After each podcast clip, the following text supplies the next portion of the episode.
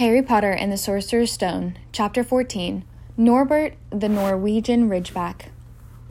Quirrell, however, must have been braver than they thought. In the weeks that followed, he did seem to be to be getting paler and thinner, but it didn't look as though he'd cracked yet. Every time they passed the third floor corridor, Harry, Ron, and Hermione would press their ears to the door to check that Fluffy was still growling inside. Snape was sweeping about in his usual bad temper, which surely meant that the stone was still safe.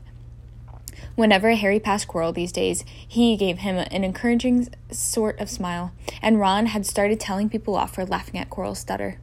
Hermione, however, had more on her mind than the Sorcerer's Stone. She had started drawing up study schedules and coloring all of, color coding all of her notes.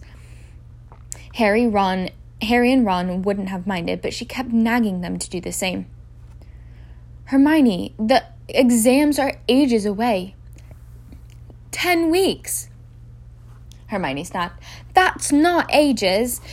That's like a second to Nicholas Flamel. But we're not 600 years old, Ron reminded her. Anyway, what are you studying for? You already know it all. What am I studying for? Are you crazy? You do realize we need to pass the exams to get into second year. They're very important. I should have started studying a month ago. I don't know what's gotten into me. Unfortunately, the teachers seemed to be thinking along the same lines as Hermione. They piled they piled so much homework on them that the Easter holidays weren't nearly as much fun as the Christmas ones. It was hard to relax with Hermione next to you reciting the 12 uses of dragon's blood or practicing wand movements. Moaning and moaning and yawning, Harry and Ron spent most of their free time in the library with her, trying to get through all of their extra work. i n- I'll never remember this. Ron burst out one afternoon, throwing down his quill and looking longingly out of the library window. It was the first really fine day they had had in months. The sky was clear, forget me not blue, and there was a feeling in the air of summer coming. Harry, who was looking at Dittany in 1,000 magical herbs and fungi, didn't look up at Ron until he heard Ron say, Hagrid, what are you doing in the library? Hagrid shuffled into view, hiding something behind his back. He looked very out of place in his moleskin overcoat. Just looking, he said in a shifty voice that got their interest at once. And what are you lot up to? He looked suddenly suspicious. You're not still looking for Nicholas Flamel, are you? Oh, we found out who he is ages ago, said Ron impressively. And we know what that guard's dog's guarding. The sorcerer's st-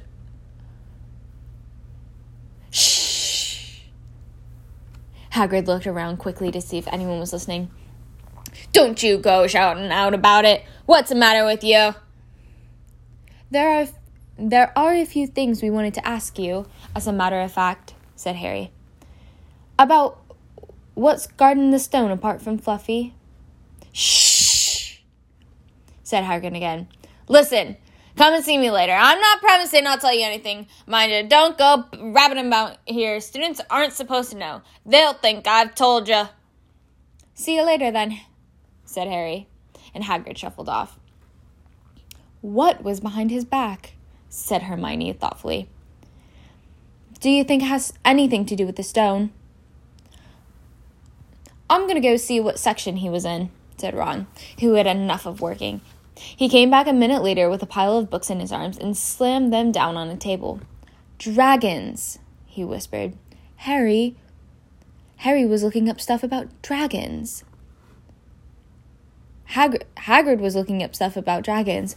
Look at these dragon species of Great Britain and Ireland, from egg to inferno, and a great keeper's guide. Hagrid's always wanted a dragon, he told me so the first time I ever met him, said Harry. But it's against our laws, said Ron. Dragon breeding was outlawed by the Warlocks Convention of 1709. Everyone knows that. It's hard to stop muggles from noticing us if we're keeping dragons in the back garden. Anyway, you can't tame dragons, it's dangerous. You should see the burns Charlie's got off, got off of wild ones in Romania. But there aren't wild dragons in Britain, said Harry. Well, of course there are, said Ron. Common Welsh green and Hebridean blacks. The Ministry of Magic has put a, has a job hushing them all. I can tell you, our kind have been putting spells on muggles who've spotted them to make them forget. So what on earth is Hagrid up to? said Hermione. When they knocked on the door of the gamekeeper's hut about an hour later, they were surprised to see all the curtains were closed. Hagrid called, Who is it? before they came in. And then the sh- he shut the door qu- quickly behind them. It was stifling hot inside. Even though it was such a warm day, there was a blazing fire in the grate.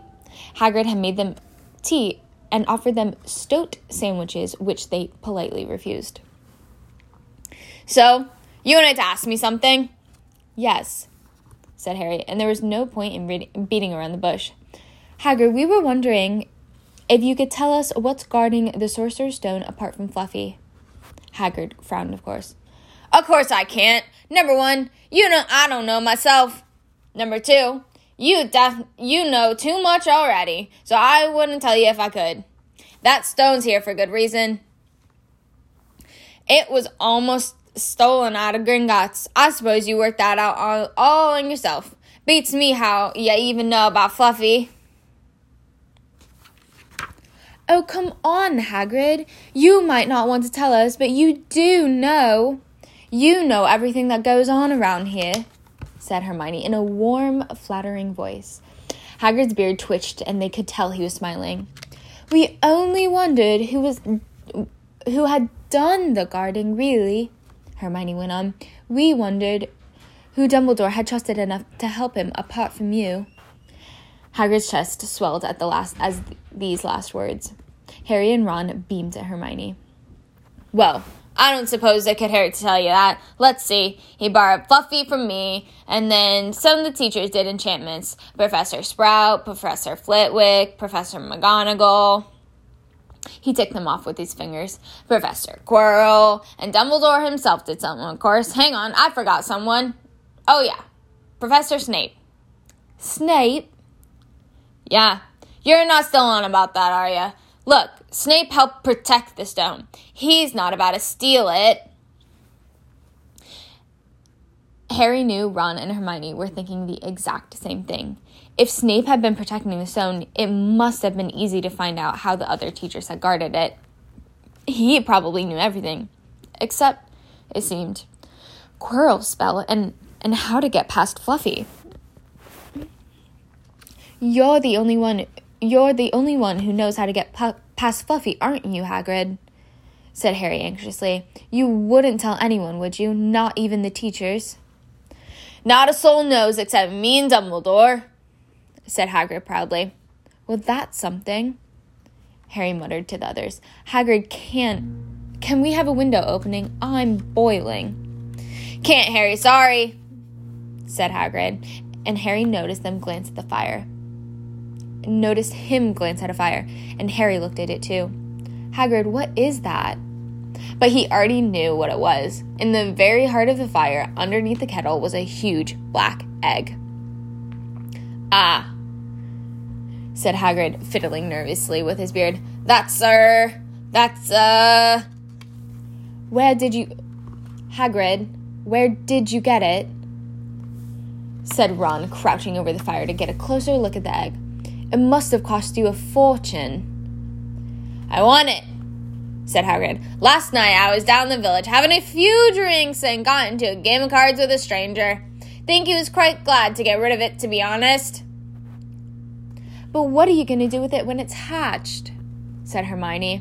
Well, I've been doing some reading, said Hagrid, pulling a large book from under his pillow. Got this out of the library. Dragon breeding for pleasure and profit. It's a bit out of date, of course, but it's all in here. Kept the egg in the fire because their mothers breath, breathe on them to see. Um, and uh, when when it hatches, feed it a bucket of brandy mixed with chicken blood every half hour. And see here how to recognize different eggs. Eggs. That's what I got here. Uh, Norwegian Ridgeback. They're rare. Them very rare. He looked very pleased with himself, but Hermione did not. Hagrid, you live in a wooden house, she said. But Hagrid was not listening. He was humming merrily and stroked the fire. So now so now they had something else to worry about. What might happen to Hagrid if anyone found out he was hiding an illegal dragon within his hut? I wonder what's wonder what it's like to have a peaceful life, Ron sighed. And as evening after evening they struggled throughout throughout all of the extra homework that they were getting. Hermione had now started making study schedules for Harry and Ron too, and it was driving them nuts. Then one morning after breakfast, Hedwig, br- Hedwig brought Harry another note from Hagrid. He had only written two words It's hatching. Ron wanted to skip herbology and go straight down to the hut, but Hermione wouldn't hear any of it. Hermione, how many times in our lives are we going to see a dragon hatching? We've got lessons and we'll get in trouble, and that's nothing to do with Hagrid's and that's nothing to what Hagrid's going to be if someone finds out that he's doing. Shut up, Harry whispered, and Ma- because Malfoy was only a few feet and he had stopped dead to listen. How much had he heard? Hagrid didn't look the like didn't like the look on Malfoy's face. Ron and Hermione argued all the way to herbology, and in the end, Hermione agreed to run down to Hagrid's with the other two during their morning break. When the bell sounded from the castle at the end of their lesson, all three of them dropped their trowels at once and t- hurried hurried along the grounds to the edge of the forest. Harry greeted them, looking excited and flushed. It's nearly out, he ushered them inside. The egg was lying on the table. There were deep cracks in it. Something was moving inside, and a funny clicking noise was coming from it. They all drew their chairs up to the table and watched and watched with bated breath. All at once, there was a scraping noise and the egg split open. The baby dragon flopped under the table. It wasn't exactly pretty. Harry Harry thought it looked like a crumpled black umbrella. Its spiny wings were huge compared to the skinny jet body, and it had a long snout with wide nostrils and the stubs of horns and bulging orange eyes. It sneezed, and it sneezed, and a couple of sparks flew out of its snout. Isn't he beautiful? Hagrid murmured. He reached out a hand to stroke the dra- dragon's head, but it snapped his fingers, showing pointed fangs. Bless him! Look, he knows it's Mummy! said Hagrid. Hagrid, said Hermione. How fast do Norwegian ridgebacks grow exactly? Hagrid was about to answer when the co- color suddenly drained from his face, and he leapt to his feet and ran to the window. What's the matter? Someone was looking through the gap in the curtains. It's a kid. He's running back up to the school. Harry bolted to the door and looked out. Even at a distance, there was no mistaking him. Malfoy had seen the dragon. Something about the smile lurking on Malfoy's face during the next week made Harry, Ron, and Hermione very nervous. They spent most of their free time in Hagrid's darkened hut trying to reason with him. Just let him go, urged Harry. Set him free. I can't. He is too little. He'll die, said Hagrid. They looked at the dragon. It had grown three times in length in just a week. Smoke kept furling out of its nostrils. Hagrid hadn't been doing his gamekeeping duties because the dragon was keeping him too busy. There were empty brandy, bo- brandy bottles and chicken feathers all over the floor. I decided to call him Norbert, said Hagrid, looking at the dragon with misty eyes. He really knows me now. Watch. Norbert! Norbert! Where's Mummy? He's lost his marbles, Ron muttered in Harry's ear. Hagrid, said Harry loudly. Give it two weeks and Norbert's going to be as long be as long as your house. Malfoy could go to Dumbledore at any moment. Hagrid bit his lip. I know. I I just I know. I can't keep him forever. I just can't dump him. I can't and Harry suddenly turned to Ron. Charlie, he said, you're losing it too. I'm Ron, remember? No, Charlie, your brother, Charlie in Romania. Studying dragons? We could send Norbert to him. Charlie can take care of him and then put him back into the wild. Brilliant! How about that, Hagrid? said Ron. And in the end, Hagrid agreed that they could send an owl to Charlie to ask him. The following week dragged by. Wednesday night found Wednesday night found Hermione and Harry sitting alone in the common room, look long long after everyone else had gone to bed. The clock on the wall had just chimed midnight when the portrait hole burst open. Ron appeared out of nowhere as he pulled off Harry's invisibility cloak. He had been down at Hagrid's hut helping him feed Norbert, who was now who was now eating dead rats by the crate. It bit me, he said, showing him his hand, which was still wrapped in a bloody handkerchief. I'm not going to be able to hold a quill for a week. I tell you, that dragon's the most horrible animal I've ever met, but the way Hagrid goes about it, you'd think it was a bit fluffy bunny rabbit. When it bit me, he told me it, he told me off for frightening it, and when I left, he was singing it a lullaby. There was a tap on the dark window. It's Hedwig, said Harry, hurrying in, hurrying to let her in. She'll have Charlie's answer. The three of them put their heads together and read the note. Dear Ron, how are you? Thanks for the letter. I'd be t- I'd be glad to take the Norwegian Ridgeback, but it won't be easy getting him here. I think the best way to think I think the best thing will be send him over with some friends of mine who are coming to visit me next week. Trouble is, they mustn't seen mustn't be seen carrying an illegal dragon. Could you get the ridgeback to the tallest tower at midnight on Saturday? They can meet you there and take him away while it's still dark. Send me an answer as soon as possible. Love, Charlie. They looked at one another. We've got we've got the invisibility cloak, said Harry. It shouldn't be too difficult. I think the cloak's big enough to cover us, two of us, and Norbert. It was a mark to how bad the last week had been that the other two agreed with him. Anything to get rid of Norbert and Malfoy. There was a hitch. By the next morning, Ron's bitten hand had swollen to twice its usual size. He didn't know whether it was safe to go to Madame Pomfrey. She would recognize it. Would she recognize a dragon bite? By the afternoon, though, he had no choice. The cut had turned nas- a nasty shade of green. It looked as if Norbert's fangs were poisonous. Harry, Harry and Hermione rushed up to the hospital wing at the end of the day to find Ron in a terrible state in bed. It's not just my hand, he whispered, although that feels like it's about to fall off. Malfoy to- told Madame, Madame Pomfrey he wanted to borrow one of my books so he could come and have a good laugh at me. He kept threatening to tell her what really bit me. I told her it was a dog, but I don't think she believes me. I shouldn't have hit him at the Quidditch match. That's why he's doing this. And Harry and Hermione tried to calm Ron down. It'll be all over by midnight on Saturday, said Hermione, but this didn't soothe Ron at all. On the contrary, he sat bolt upright and broke into a sweat.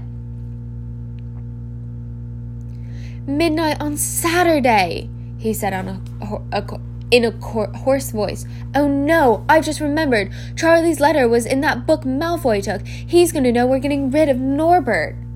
Harry and Hermione didn't get the chance to answer. Madame Pomfrey came over at that very moment and made them leave, saying, saying that Ron needed sleep. It's too late to change the plan now, Harry told Hermione. We haven't gotten time to send Charlie another owl, and this could be our only chance to get rid of Norbert. We'll have to risk it, and we have got the invisibility cloak. Malfoy doesn't know about that. They found Fang the they found Fang the boarhound is sitting outside with a band with a bandaged tail when they went to tell Hagrid, He opened the window to talk to them. I won't I won't let you in. Norbert's at a, a tricky stage, nothing I can't handle.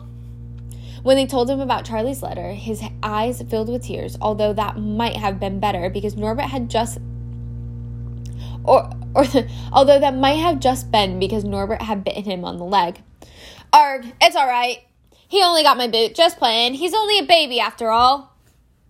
And the baby banged its tail on the wall, making the windows rattle. Harry and Hermione walking back to the castle, feeling Saturday couldn't come quickly enough. They would have felt sorry for Hagrid when the time came for him to say goodbye to Norbert if they hadn't been so worried at what they had to do. It was very dark.